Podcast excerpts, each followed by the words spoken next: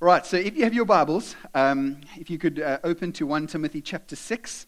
And uh, this morning, we come to a very interesting portion of Scripture. Paul has written the book of 1 Timothy to Timothy, who's a young pastor at a church called Ephesus. And, uh, and over the last three weeks, two weeks, um, uh, two weeks ago, to, is that three weeks? Over the last three weeks, if you count this one, is it, if this is three, and we go back to past two, is it the last three weeks? Okay, so that's what it is. The first one, we had a look at um, honoring widows. Do you remember that? Honoring widows. Then the next one, which was last week, it was honoring elders. And this one, Paul says to Timothy something that uh, very few leaders have ever said um, in this context. And he talks about honoring masters. All right? Honoring slave masters. Now, the issue of slavery in the, in the old world was very different to the issue of slavery that we think of. When we think of slavery, the picture we have is um, slave ships coming to Africa, raping Africa of their people, and taking people into Europe or into the Americas, and treating people as worth, uh, worthless um, or subhuman. Okay? That's the picture we have of slavery, which is a true picture of what happened. But it skews the picture of slavery in the first century. Because if we, if we approach the issue of slavery thinking modern day or slavery of 200 years ago, we, we won't quite understand the context of what is spoken about over here. So, slavery in the first century or in the Greco Roman world, uh, there were about 60 million slaves at the peak of the Roman Empire. 60 million. That's more than the population of our country. Uh, these were slaves. What would happen is to feed this Roman machine, this Roman Empire, um, you needed uh, weaponry, you needed soldiers, and you needed food for your soldiers. So the way to get the food is, as you uh, conquer a city, is you go into the city and you just steal all of their food and you take all of the, the harvest that they're about to harvest and you use that to feed your soldiers. Um, and that, that's great, except that when that food's finished, it's over. So what they would do is they would take the land and then they would have slaves um, farm the land so that the food could feed the army. Okay, so if you, if, if you wanted to fight against the Roman Empire, one thing you had to do is just burn down all the farms. The problem is that the farms were farmed by people who were your people, who were also eating off that land. Okay? Second thing you could do is now we need some soldiers. So where do you get the soldiers from? Well, the soldiers weren't all Roman. See, they weren't all Roman. The Roman citizens were living in Rome, and some of them were uh, commanding officers in the army. But the cannon fodder, you know the guys at the bottom who just get thrown in, they were they were either slaves or they were citizen, uh, citizens of other nations that they would bring in, and they would just give them the, the, the, the sword and the shield and chase them in to battle. So they would all die. Okay?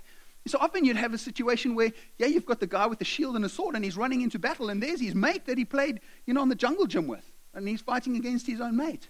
So that's how you staff your, your army. You'd also get slaves to make the weaponry for you. So you would just get all the blacksmiths from the surrounding uh, towns that you'd conquered, you bring them all together and put them into a factory, and they'd be making all of your, uh, your weaponry. And so slavery was the thing that actually kept the Roman Empire going. And that's why there were so many slaves. Part of the, the whole dream of the Roman Empire wasn't just to increase territory, but it was also we have to increase territory to get more slaves so that these slaves can make us great and so that we can increase territory. To increase territory, we need more slaves to make territory big. To make territory big, we need more slaves. So it just got bigger and bigger and bigger. At one point, the Senate wanted to force all slaves living in Rome to wear a separate uniform so that you'd know who the slaves were. They were going to dress in a specific robe. And then they discovered how many slaves, from one third to one half of all citizens living in Rome, were slaves. And so they were like, hang on here. If we make all these guys wear uniforms, all the slaves are going to know how many slaves there are. And if they know how many slaves there are, there are, they'll revolt against us. And okay, oh, that's a bad idea. Okay, they won't wear the, clo- the separate uniform anymore, so they didn't let them wear that uniform. So the introduction of Christianity into this cultural milieu means that when Paul comes in and says that in Christ there is no more Greek or Jew, male or female, slave or free. Get that? Yeah, you have on Sunday slave sitting next to slave master. But on Monday through Saturday, master over slave. Now, this creates a bit of a problem because, as the master who's standing next to the slave on Sunday, worshiping Jesus, hearing a sermon about care and love and forgiveness and kindness, and then he walks out of that and he t- treats his slave harshly or tells his slave to do something, and the slave's like, Oh, but hang on. Weren't you in church on Sunday? Were you not taking notes? Was your battery flat in your iPhone? Did you not take a photo of the screen? Did you not get that? And he has this master going, but I have to tell him what to do. But actually, he's a Christian and I'm worshiping next to him, but actually, I'm over him. So it was, a, it was quite complex. In the world that we live in today, I'm not sure, but I'm pretty sure that no one's sitting next to their slave right now. If you know of something like that, you need to let me know. All right? And I know that while we say that a little bit lightly, slavery is very real in the world that we live in. Do you know that there are more slaves in the world today than at any other point in human history? More slaves. And I know when we think of slaves, we're like, oh, well, they must be like, I don't know, in India or Pakistan or China. I mean, look at the lovely shoes they made me. That's what we, you might think. But here in our town, there are slaves. Right here in our town, there are slaves. There are those who were brought here on the lie that they'd be able to find employment. And when they got here, they discovered that that was a lie. Their passport and ID documents were taken, and men are in forced labor in our own city, and women are exploited sexually in our own city for profit of slave traders. And those people are traded amongst people as well. It is happening in our city today. And so slavery is still a real thing. But how do we apply this text that we're going to have a look at, which deals with slaves and masters? How do we apply that to our own lives? Because we could leave here today and go, well, that was really encouraging, Matt. You said we must treat our slaves with respect. I don't have any slaves. That's why I spent the rest of the sermon daydreaming. Some of you might say, well, I need to treat my master with respect. Well, I'm not a slave and I don't have a master, so um, I don't have to apply anything to my life on this. So I spent the rest of my day daydreaming. But slavery in the first century was very much like employment is today. Because the slave master, while he could trade in slaves, and while he could be very harsh with his slave, for instance, if a slave ran away and he was caught, the slave master would carve an F on his forehead. A big F with a knife, carve it on his forehead, so everybody would know that he's a fugitive. That, that, you'll be able to do that. Latin word that we get fugitive from starts with an F as well and carve an F on his forehead. He could have his slave crucified if he wanted to. He could beat his slave. He could kill his slave if he wanted to. But the norms of society limited how strict slave owners were on their slaves. It was kind of frowned upon. You didn't really want to hurt your slave. Because think about it. It would be like it would be like you taking your laptop, all right? It's a Windows laptop because Mac laptops don't do this. And it's a Windows lap, laptop, and it's, it freezes, blue screen. And then you take it and you just slam it on the desk, bah, bah, and you just break it into pieces. Well, the person who's next to you in the office looks at you and goes, That is inappropriate. Because now you don't have a laptop. So to take a slave and kill my slave, your neighbor goes, Man, that's so inappropriate. Because now you don't have a slave. Now, who turns the sand? You? Who does it now? So, so culture kind of limited what was done, but people were still severely cruel to their slaves. However, it was better in some cases to be a slave than it was to be in employment. Because if you had slaves in this time, you would look after your slave by giving him a place to stay. Right? So you would give him accommodation. You would give him food. You would make sure that he is well clothed, okay? Because if your slave looks good, it's a reflection on your status. Okay? So you made sure that he's wearing branded attire. Okay? Um, you make sure that he's healthy because if you ever want to sell him or her, they need to be healthy. So you made sure that your doctor, who was also probably a slave, looks after the slaves. However, your employees, you give them a place to stay, you give them clothes, you give them food, and then at the end of the month, when you pay them, you take those things off. You charge them rental, you charge them for food, you charge them for clothing, and the money that they got was far less than the money that a slave got. So slaves often earned more than those who were employed. And so slaves were able to save up, and then they could buy back their freedom. Imagine that. Slave. And this is why I'm saying that current slavery that we've seen in the movies, you can't read back into the New Testament that slavery equals this slavery. Because the slavery we've seen in America in the previous centuries, a slave could not earn money and buy back his freedom. But in the New Testament time, a slave could. He could earn enough money and save money so he could buy back his own freedom. If you were a Jewish slave and you had a Jewish slave master, every six years you had to set your slaves free. So there's a guy, he's a slave. And what would happen is perhaps uh, I, lend, I loaned money from Lawrence and, uh, and I couldn't pay back. Then what I would do is I would sell myself into slavery. I owe Lawrence 125,000 rand. I can't pay it back. I sell my slave, myself into slavery and work for Lawrence. He pays me a salary, and, and that gets used to pay off my debt. And when my debt's paid, if it's paid off before six years, I get to go free with my family. But if it's not, then after six years, he has to set me free anyway. So what he would do is he'd work out 125,000 divided into six years. This is how much I'm going to pay him, and, and I, could, uh, I, could, I could work for him and be set free. If I had family, he had to set my family free as well. So your, your wife and your children, if you came into slavery with them, when you were set free or sold, your family had to go with you. Not like modern day slavery. But if, if, if Lawrence gave me a wife, if he bought me and he bought this woman and he said, She can be your wife. When Lawrence sells me, he doesn't have to let her go with me because she's his property.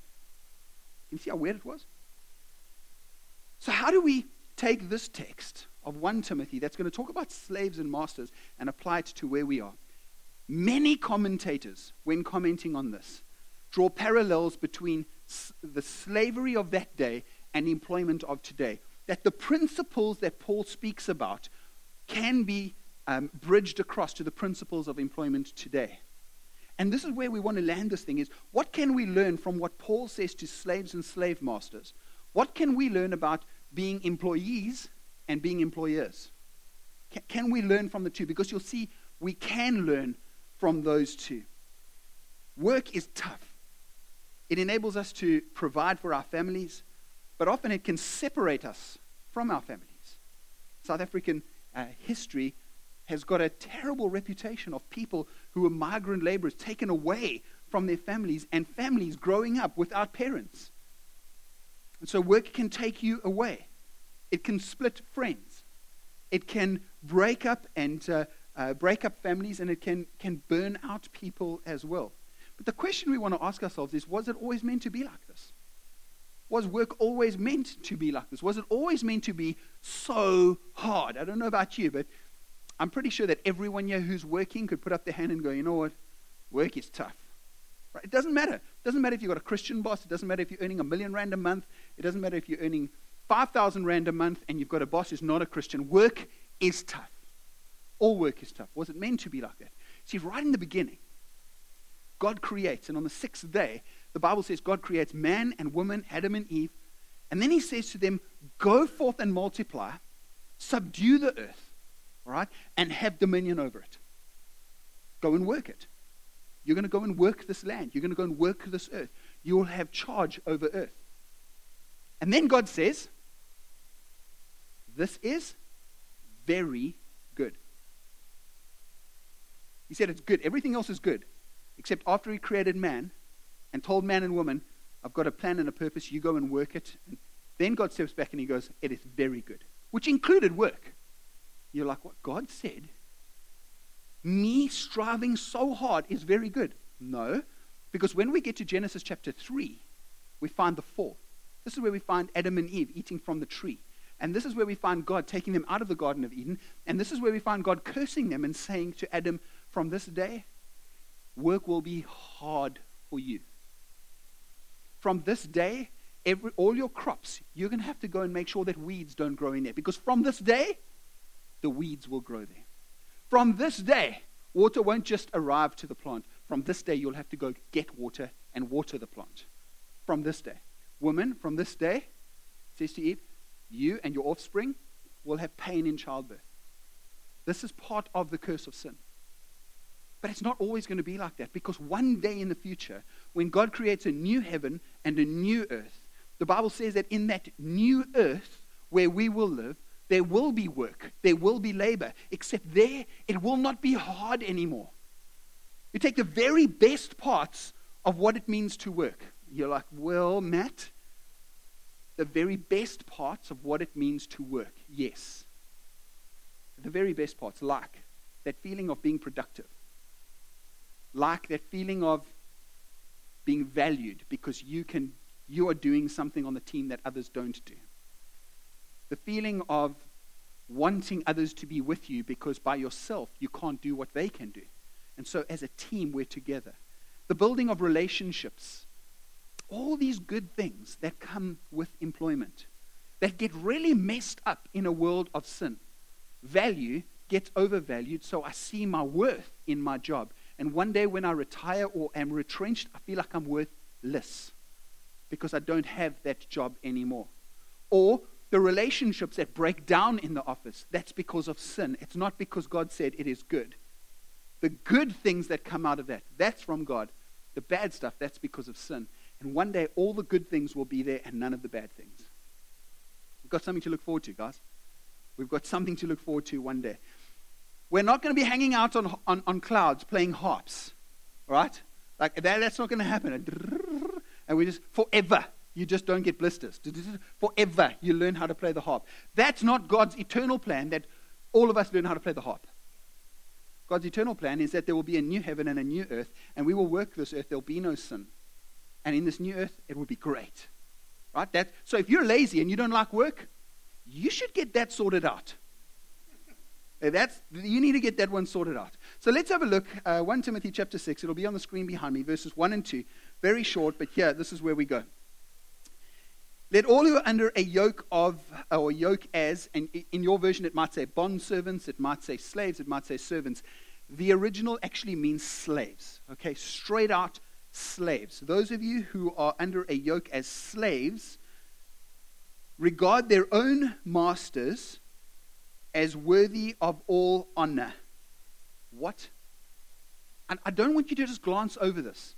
I want you to try and feel what it must have been like to be a slave in first century Rome or Ephesus. This is written in Ephesus. So here we go. It's not a big group like this, it's a little group. It's you guys. All right? Just, just you. Not you. You. Not you. You. And the letter comes, and Timothy's going to read the letter from Paul. And some of you are slaves, right? And you're sitting over there and, and you're thinking, like, man, this has been a hard week. And I just worked the whole day yesterday until we couldn't see anymore. And now, fortunately, I'm allowed to come to church. But I've had to ask my master, and he want, I've got to go back and work double shift because I'm now in church. And, and Timothy goes, Right, slaves, I've got something for you. And, and the slaves amongst you, your ears prick up, and you're like, Yeah, yeah, y- yes. Yeah, Paul remembered us. Paul's going to say something to us. And I'll go, Yes, here we go. That all of you who are under a yoke as slaves, and the slave's like, Yes, yes. Regard your own masters, yes, as worthy of all honor. What? What? Even to get here, I have to work a double shift. I'm only going to be in bed tonight at 10 o'clock so that I could be here for one hour of reading this letter that you just got from Paul. Who's this Paul guy anyway? I don't even know who he is. Do you know? Do you know him? No, I don't know him, but I know your master. He's a dog. Yeah, but do you know who's this guy, Paul? No one knows who this Paul guy is. He hasn't even been here. We don't know who he is. Now I've just come to know Jesus, and while they're getting cross, it's a slave owner in front of them who's a Christian. And they go, don't say anything, it's too loud. Because he knows your master. You can talk. Don't, don't say anything. Maybe he sells you to my master.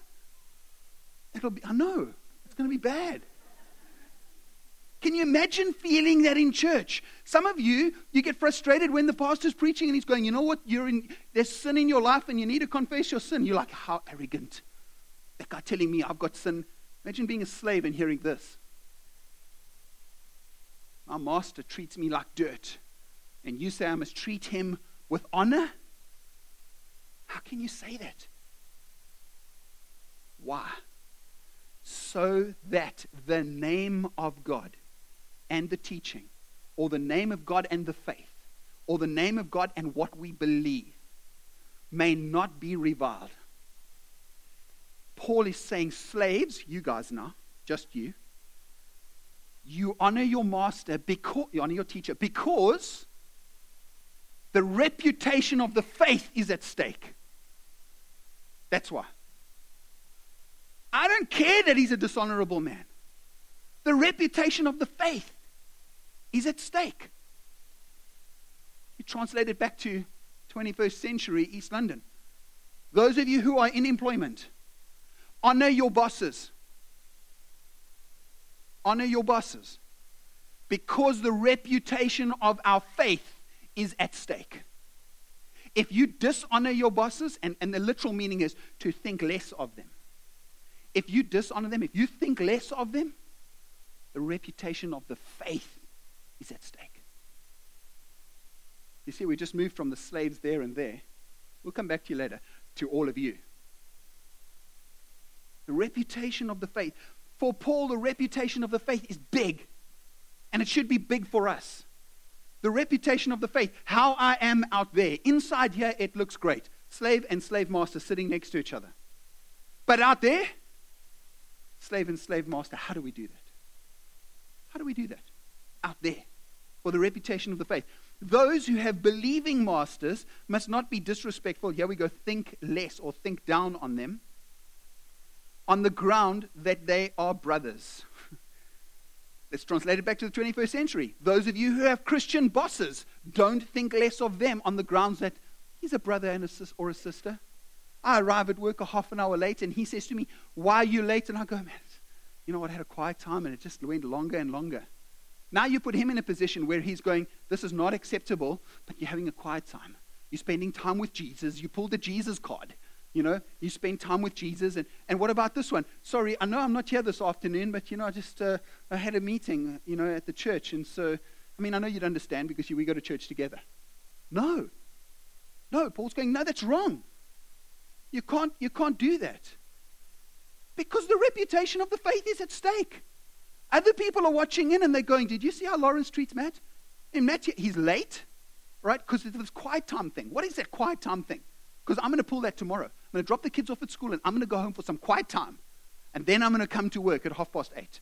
And then I'm going to say to my boss, Lawrence, I'm going to say, you know what? I was having a quiet time. That's why I was late. So we put our bosses in difficult situations, and they're believers. They're supposed to be treating the employees without favoritism and partiality. But what are we doing? We're making it more difficult for them because we're saying, I'm a Christian, you're a Christian, you need to treat me better than you treat everybody else. That's actually what we're doing. Says this, don't be respectful on the ground that they're brothers. Rather, they must serve those of us who work for Christian, um, uh, Christian people, Christian bosses.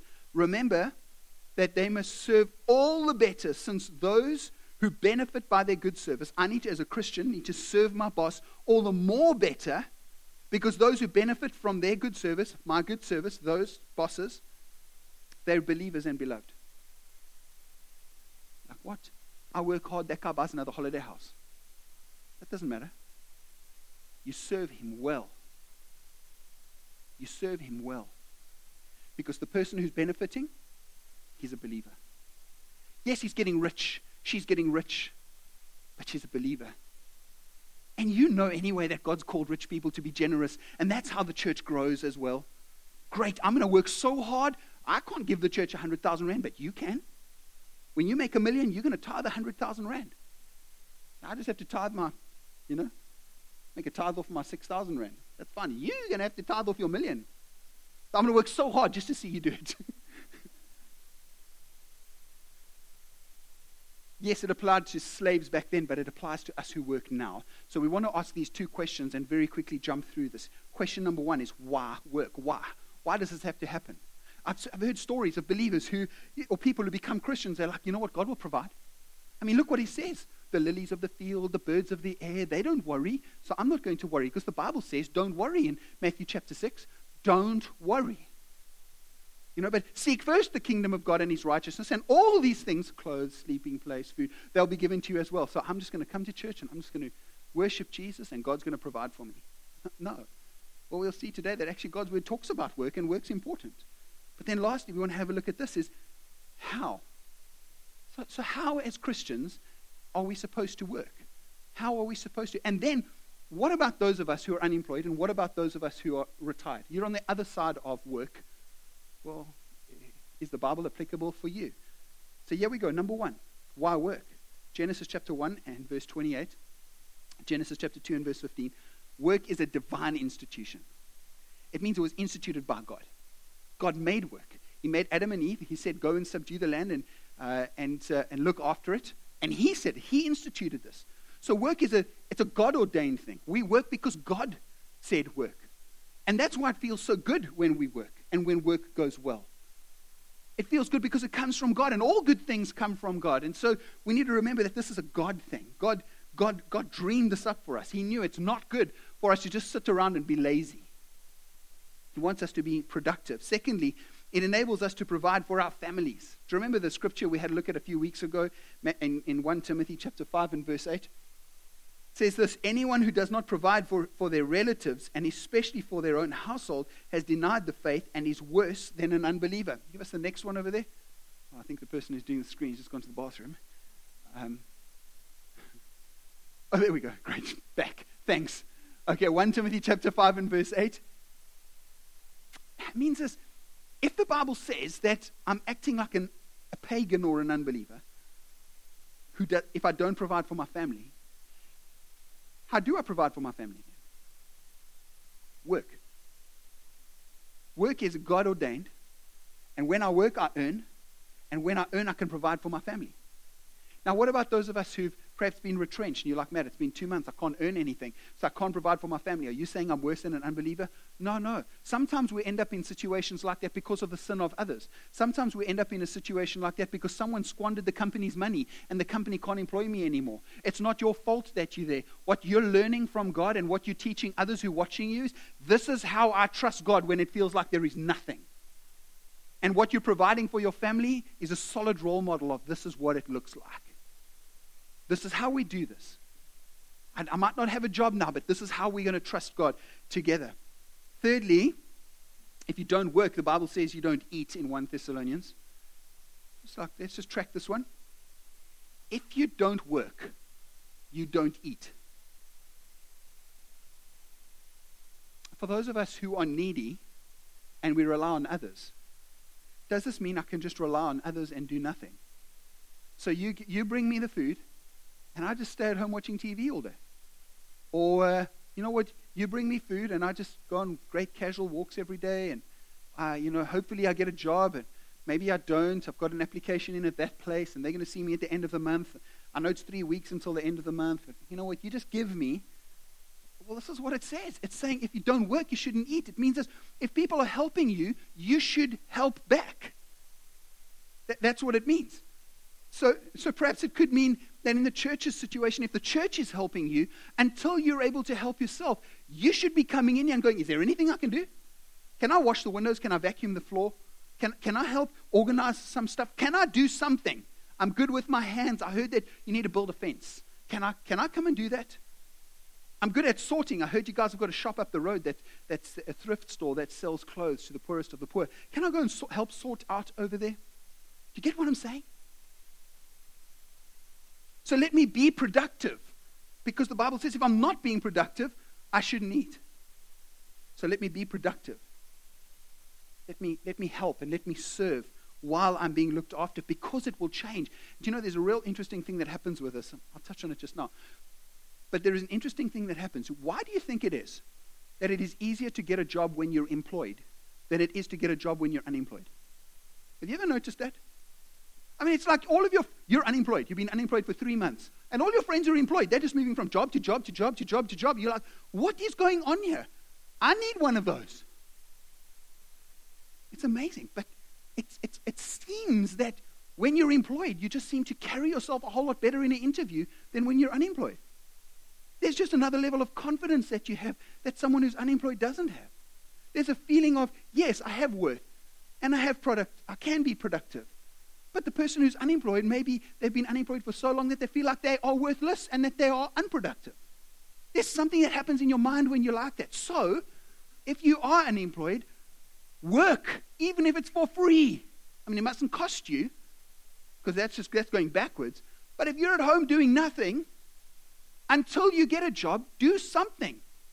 Phone your mate who's got a factory if you have to and say, Can I just come and sweep the floor in the factory? I'll do it for free. I don't have a job. I just need to be productive. Help, can I please do that? No expectations.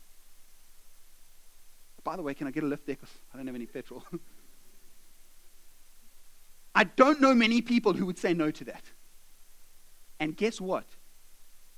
When a position opens up in a factory like that, who's the go to guy?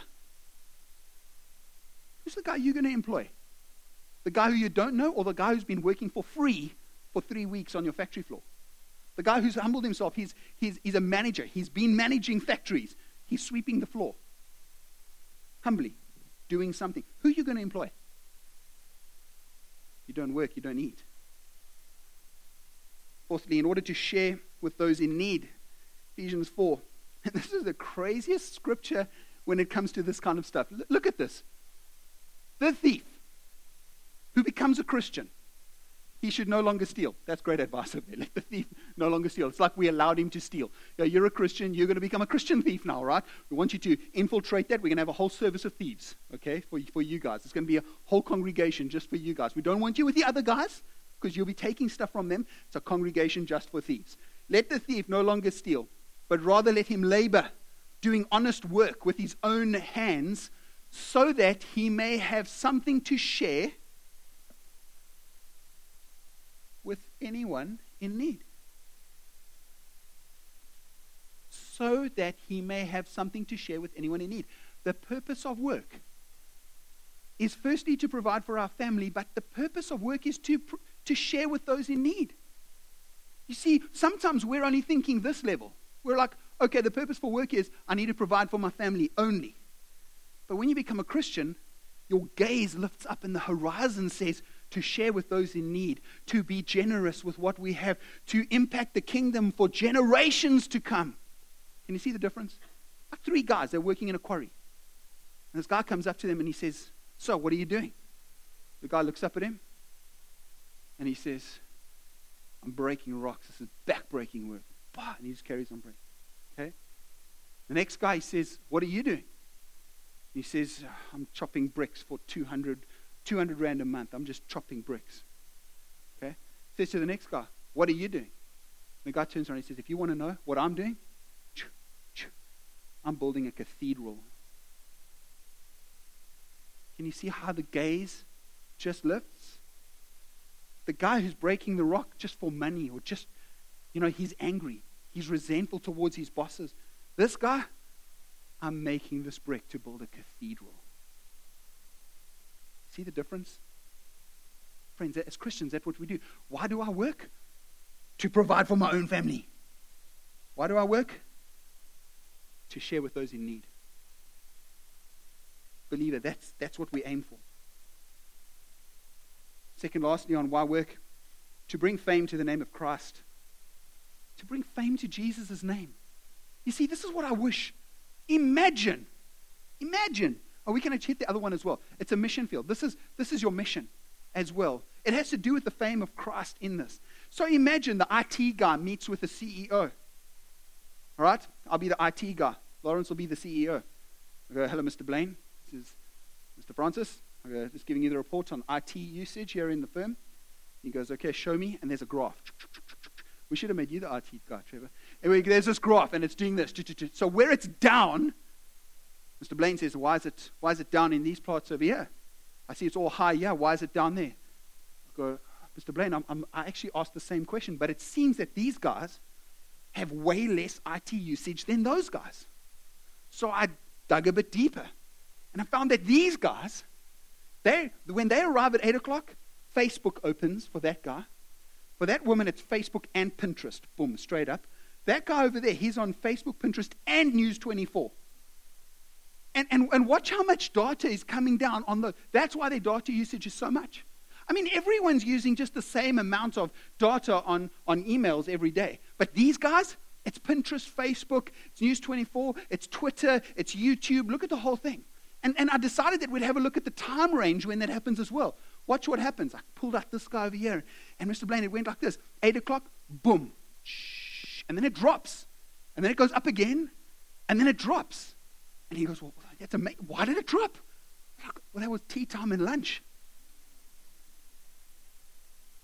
And he's going, That's maybe we should have a policy on this. Because yeah, I should. He said, What about the other guys? He said, Well, here's the thing. I looked at these guys, and 8 o'clock starts, and their computers light up. Boom. And then it starts going, and it drops a little bit. Well, what happened there? Well, they just checked all the emails. And, and then it goes up again at 10 o'clock. Yeah, that's when they responded to all the emails. And then lunchtime, it peaked a little bit. Yeah, they, they went on Facebook there. Okay. And then 5 o'clock, it drops off. Yeah, that's when they went home. So you know what I did, Mr. Blaine? I kind of checked out, like, who are these people? You're not going to believe this, but those are the Christians. They're not stealing your data. They're doing their job. They're doing their own personal stuff at lunchtime. But the rest of the time, they're working for you. But then I sh- thought I'd show you this as well. Here's the telephone bill, right? So you take a look at the telephone bill, and, and, and have you noticed on the telephone bill, the same people who are using a lot of data, they're making a lot of phone calls. And those people over there, I see it's really low. They're obviously not doing their job. No, they are doing their job. These guys just never phone home. They never phone their spouses. They're using their own cell phones for that. They're Christians as well. That's how we should be at work for the fame of Christ. I know some of you are bosses, and I can see the bosses because your eyes have gone like utopic. You're like, oh, wow, that would be amazing. Just imagine my employees were all doing their job and on, on YouTube the whole day. That would be amazing. I just see it as I'm looking across. The other side is also true. Some of you, you're like, you're on Facebook and Pinterest, you're going like, I just, I just he talking, he's not talking about me. you're like the two slaves, like, it's me? Friends, this is our mission. This is the place where we spend most of our time. God has called us into this. If, if work is God ordained, do you think it's by mistake that God put you there? Do you think it is? You're like, this is not what I want to do with the rest of my life. It might not be, but God put you there. God opened the door for you to be there. God has a plan for your life. God directs your steps. That might not be what you're going to do for the rest of your life, but while you are there, God wants you there now, and He wants to use you now in that place. That's your place of mission. That's your mission field. Now, when you go to work in the morning, you should be going, I get to spend eight hours with these people, and I will probably spend more time with my colleague than their own spouse spends with them. Man, what an opportunity for me to get to know this person and share Christ with this person and let them know that even when they walk out that door, I'm still praying for them. It's my call from God. Not by mistake that you got that. You're not like the guy who drives around looking for a parking bay. God, would you provide a parking bay for me? And then when one comes up, you go, okay, don't worry, I found one. It's not like that. It's not like, yeah, oh, God, would you give me a job? You know, just God, please provide me a job. I know I've got a job now, but please give me a better job. God's going, you've got, you know what? Will you be honorable with what you've got? And if you're honorable with little, I will give you more. So, why work? I hope that answers some of that question. Let's close this one. How? Paul writes to another two churches about this issue of slavery the Ephesian church and the Colossian church. He says very similar things to both. So let's just head out in Ephesians. He says this Slaves, obey your earthly masters with fear and trembling. It's on the screen behind me if you don't have it. Obey your earthly masters with fear and trembling, with a sincere heart, as you would Christ, as you would obey Christ. So obey your master, obey your boss as you would obey Jesus. Not by way of eye service or not only when they can see you, right? So when he goes off site, then you go to sleep. Or as people pleasers, but as servants of Christ. Christian, we serve our bosses as servants of Christ, doing the will of God from the heart. It changes the way you see your job now, doesn't it? Because now I'm not doing this for money, now I'm doing this for Jesus. Like a whole new level. Eh? You know, someone just dropped the Jesus name in the middle of it. It's like a whole new level now. Rendering service with a good will as to the Lord and not to man, knowing that whatever good anyone does, this he will receive back from the Lord, whether he is a slave or free. Masters, do the same then, and stop your threatening, knowing that he who is both their master and yours in heaven, and that there will be no partiality with him. Colossians says a similar thing, but at the end of it, it says this to, to the masters. Uh, there's a scripture there, you can browse through it, but there's a verse that isn't there. Listen to this. Uh, Colossians chapter 3 and verse, uh, sorry, chapter 4 says this Masters, treat your slaves justly and fairly, knowing that you also have a master in heaven. Have you ever watched one of your managers treat one of your employees in a bad way? Have you seen how angry you get when that happens? Imagine Jesus. You also have a master. You might not know it, but you also have a master in heaven. And you're either going to be obedient to him and treat people fairly, or you're going to be disobedient to him, and he shows no partiality. So here we go. John MacArthur, one of the commentators I was reading on this one of you, he gives a couple of points on this. He says this When we're serving our bosses and when we are employees, here we go, serve obediently. Serve obediently. When you get asked to do something, do it. Serve completely. Finish what you were asked to start. Don't leave the stuff incomplete. Finish it. Serve respectfully. Respect your boss. And it's that age old thing. Why should I respect him? He's not respect worthy. You don't respect him because of him, you respect him because of Jesus. Because God said do it. So I'm obeying God. I'm going to honor this person because that's obeying God. Serve eagerly. Eagerly. You ever ask somebody to do something and you can just see they're dragging their feet when they do it? Like if you're a parent, you know this one. You know, go clean your room. Drag your feet. Can you imagine what it must be be like to be the manager or to be the employer? And he knows the job must get done. And he's asking people in the team to do it. And everyone's like, yeah, whatever. YouTube. Imagine what that's like. How hard that is. And then the day the guy loses it, then we're very quick to go, well, he doesn't understand my circumstances. If only he knew what was happening in my home today, then he would know why I'm so tired. He would know why I'm so tired. But we very quick to talk about that, but not actually find out why he responded like that. Maybe it's because he's so tired. Maybe it's because something happened in his life as well. Maybe it's because you're not the only one who's been dragging feet, but there are other people you don't know either. Do it eagerly. Do it with excellence. Because excellence motivates people. Nobody wants to be part of something that's not great. Everybody wants to be part of something that's great, truly great, with excellence. So whatever your little your sphere of influence is, do it with excellence. Let it shine. Let the let the meeting happen between you and the CEO or the whatever uh, your manager and the CEO and, and the manager's going, Man, I'm really struggling with this project, blah, blah, blah, blah. But there's this one person and let them use your name. Let them throw your name into that. I mean, your CEO of the company must be going, please don't tell me it's another Christian. Yes, actually it is. Oh, man. Um, and not another one. They prove me wrong all the time, these Christians. That's what you want. Serve diligently. Serve humbly. Sometimes you're going to be asked to do things that you don't think you should be doing. Sometimes you should be doing things that you think you know, it's below you. Like, hey, I just got to, why do I have to park my car there? Because with my increase, I've got a parking spot there. So now there's other guy parking there. So why must I park there and walk all the way there? Well, this is why, because Discovery gives you steps for that. So walk a little bit further. It doesn't matter. Be humble in what you're doing. And you got the, you got the promotion. You don't have to buy the car that comes with the promotion.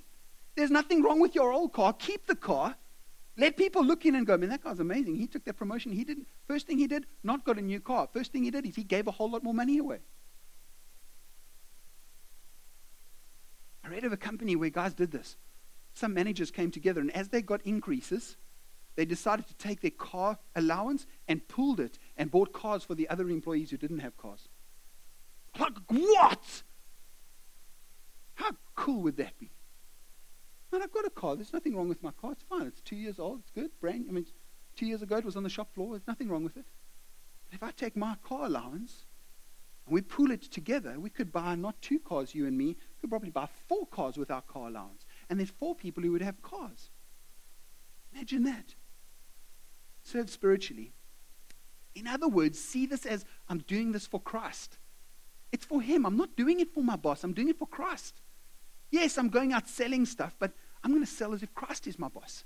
I'm going to make I'm going to make appointments to meet with people because I'm going to give account to Jesus. When I go home at night and, I, and, and the lights go off, I want to lie down in my bed and go, Jesus, today I met with 10 people for you, and tomorrow I'm aiming for 11.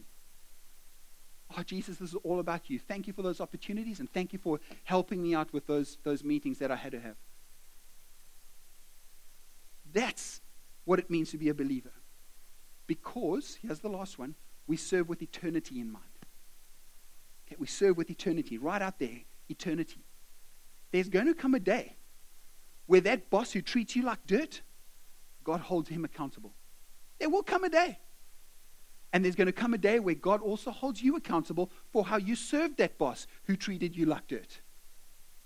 There's going to come a day where us as bosses get held accountable for the way we treat our employees and how our employees treat us. You think you're being kind?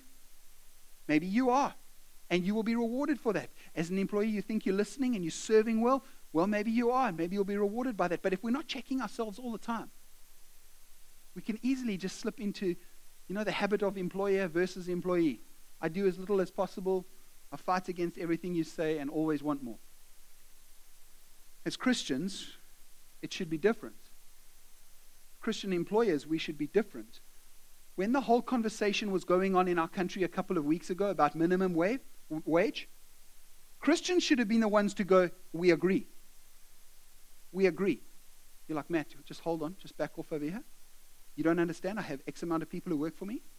If I paid them all more, I wouldn't be able to employ as many people. Yeah, but the goal is not to employ a whole lot of people on the poverty line.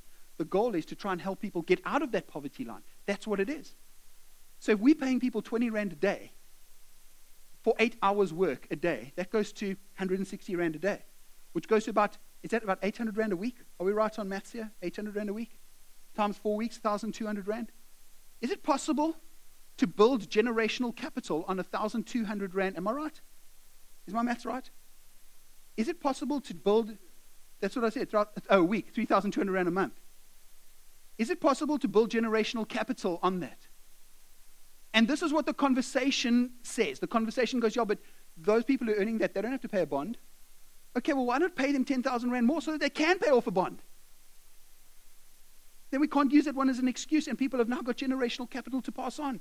I know it's tough, but if we're saying to people, well, you need to trust God for 10 Rand an hour, well, how about you trust God for the other 10 Rand and pay them 20? Okay? I'm just saying that because God says He's going to judge us for treating those who work for us unfairly. And sometimes people are not slaves, but they get paid like they are. Friends, as believers, we have to set the standard on this. For some of you, you're starting to feel like, I can't believe this, I just pulled that one again. And you're feeling uncomfortable. Maybe the prayer you need to be praying is this God, help me to pay my people better would you bless my company financially so I can pay people better? And God, when you do bless my company financially, I'm going to pay people better. That's my goal, God. Not 20 Rand an hour, 25 Rand an hour. That's the goal that I want to go to because we're believers. Matt, that's a very high standard. I know it's a high standard. The Bible always is. All right, as we close this out, what about pensioners and those who are unemployed? For those of you who are retired, this is a fantastic season to take the skills that you learned in the marketplace and plow them into the kingdom. The most effective churches on the planet have a monster team of pensioners and retirees who are pouring in what they've learned in the marketplace into, um, into ministry. Some one day a week, some two, some three, some four days a week, as you have time. Here, here's an example. With Restore Trust at the moment, it has got so big that we need a CEO to run that thing. We can't afford that. Can't afford a CEO, right? Church can't afford to pay people what CEOs earn. But we need someone who can do that. Now imagine someone who's retired was a CEO and knows how to be an operations director for an organization like that and says, Do you know what? I'll give three days a week to that. I'm looking for something to do. I'll give three days a week to that. What? We get to have great skill like that and we don't have to pay for it. Or we can always just step back and go, well, you know what? Let's try find money to pay for this. And we have to pay for it. Imagine if you could take your skill and pour it into something like that. Perhaps this week it means a phone call. Hey, Pierre, I just want to talk to you about this. Matt said something in the sermon. I just want to talk to you about this. Hey, Matt, can I talk to you about something you said in your sermon? Imagine we could do that. There is a, in this church, there is a wealth of experience like that. And I need you to know you have worth. We need that experience. What happens if you're unemployed? And today you're going, Matt, that's brilliant. Treat your employees well, treat your bosses well. I don't care who my boss would be. If I had a boss right now, I'd treat them well because I've been unemployed for months. Do you know that unemployment can be likened to grief, the grief process? When you lose your job, you go through the same cycles that you go through when you go through the grief process. But not only that, also there's a trauma cycle that you go through as well. And so when you lose your job, you can firstly go into shock, then you go into depression, and then after that, if you don't get a job very soon, you start to go into fatalism. In fatalism, you start to feel, I will never get a job. I am worthless. I have no hope. It will always be like this. When you're in a place like that, when you keep competing for the same job that someone else who is employed, you lose every time because you bring with you hopelessness. And the person who's employing you goes, I can't employ that person. And so, when a time like that happens, friends, this is where we, as the body of faith, need to come around people. The Bible says this I can't just say to you, before we get on to what the Bible says, I can't say to you, just have faith, you'll get a job. Because you know that, and so do I. But the Bible says this that we have these shields. Faith is like a shield. And, and when I trust God, it's as if I've got this shield that the enemy can't attack me with. I love the picture when you see the Roman soldiers. Remember the Asterix comics? Obelix and Asterix are walking down the road, and up ahead there's a whole Roman legion, and they pack the shields on front, on the side, and on the top. And they're kind of moving forward to Asterix and Obelix. And then Asterix, um, he has a little drink of that, that uh, potion that he's got, and Obelix takes him and bowls him down the line. And then the next frame is just like spears and shields flying everywhere. That's not the picture I want you to focus on. Let's reverse back. And there's this one where the soldiers are like a tortoise. Ah, friends, I so believe that there's a place when you're in a place where you need people to come around you when you're in a place like this where you're just feeling hopeless, and we can take you and shove you into the middle of that thing, and we can put our shields of faith up around you, and we can trust God for you when you feel like, can God? I've been trusting for so long. Can we come alongside you and say, Come, let us help you trust God together? That's what church is meant to be. But if you're going through the stage of your life without asking and out talking, we will never know. So it means being vulnerable again. And when you're feeling like you're in a place where you're just hopeless and you're good for nothing, to be vulnerable is very hard. Take one more chance at vulnerability and let's trust God together.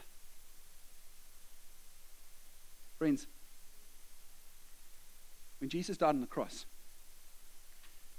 Bible says he hung on that cross, and Hebrews says, For the joy set before him, he endured the cross. And when I ask you this question, what was Jesus' job? Many would say, yeah, well, you know, his job was to be the Messiah. That's why Jesus came here after all, and that's true. But let's rewind three years to when Jesus is 30. And let's go back from 30 back to when he was a teenager. You know what Jesus was doing? He's a carpenter. Takes over his dad's business. And being a carpenter in those days wasn't an easy job. It's not an easy job today. But in those days, you couldn't just pop off to Vincent Hardware and buy yourself like seven or eight uh, 38 by 114 by 6.6s and go, you know, we're going to build something with it. You couldn't do that. In those days, you had to make your way into the forest and chop down the tree. And then where the tree falls, you had to chop off all the branches. And then you had to cut it into planks out in the forest. And then you had to carry all the planks back to your wood shop where you would cut them again and turn them into a table or whatever you're going to make. Nowadays, you just send a cutting list and it comes back in pieces like a puzzle, and you just put the whole thing together. You could be brain dead and you could still make one of those things over there. It's really not difficult. But Jesus is working hard. Why? Because Jesus' dad died when he was very young. And Jesus was responsible for looking after his mom. Remember, I told you a few weeks ago, widows couldn't work? Jesus is looking after his mom, and he's looking after his brothers and sisters because he's the oldest. And he's working hard for the joy set before him. He then endures the cross. And Jesus says this imagine you were a slave. And Jesus says, Are any of you tired and weary? Come to you, slaves on that side. Are any of you tired and weary? You're all tired and weary, by the way. Yeah, all of you are. Because you worked until 10 o'clock last night, and tonight you're working late too. And you guys as well, right? You're really tired because you're just thinking, I'm going to have to work so hard when I leave this place. And I go, Jesus said, Are any of you tired and weary? And you're like, Yeah. Okay, so Jesus said this Take my yoke upon you. You're like, What? What? Swap the yoke of my master to the yoke of this guy? What are you talking about? Become, I am a slave now. You told me I'm tired, I must become a slave? Jesus said this because it's easy. And I'll give you rest. That's what Romans says. It says this it says, You are a slave to the thing you're obedient to. Every single one of us are a slave in this building today. You're obedient to something. It might be your credit card. It might be your, uh, your it might be the market. It might be your own dreams and desires, but we're all slaves today. Jesus said this take your, take your yoke, the slave that you are under, the master that you submit to, and exchange it for me. And now sin will no longer be your master, but righteousness will be your master. If you give your life to me, my yoke on you is easy, and I will give you rest. Now let's pray together. Father, this morning as we close out, we are strongly aware that as this was a complex issue in the times that your son walked the planet, it is a complex issue now. Our country has high rates of unemployment, and many in this building today find themselves unemployed. And many who are employed are not earning enough to even provide for their family and know they probably never will. God, please, I ask you, would you bless the businesses in this church so that the business owners and shareholders can be more generous? God, in the same way that Paul changed the hearts of slaves and, and, uh, and slave owners, he, he changed their hearts through the scriptures. God, would you change the hearts of shareholders and employers? God, I also pray for those of us who are believers and love you. As we submit to you, would we submit to those who are our bosses? Would we work hard for them? May they see something different in us. God, may this be a way that we extend the kingdom of Jesus. God, would you be famous because of the way the believers from this church, especially, and believers a bit wider than that, the way that they serve their bosses, would your fame be made great? For those who are employers, give them wisdom, Lord as they have to manage staff. God, those tough conversations, would you give them wisdom to have them? Lord, we ask you this in Jesus' name. And we pray, Lord, that for those who don't know you, that today would be a day where they bow their knee and just say, Jesus, would you, would you take over my life? I don't want to be obedient to sin anymore. I don't want sin to be my master. Jesus, would you be my master? Lord, we ask you that in Jesus' name. Amen. Friend, today as we close out, if you, if it is your heart to, to hand over authority of your life to Jesus, we want to pray with you in the front. Perhaps you're in a place where you are unemployed and you need somebody to pray with you. We want to pray with you in the front. And so, um, as everybody else makes their way out and uh, heads off for um, a cup of coffee, please slip to the front over here. We'd love to pray with you. God bless everyone.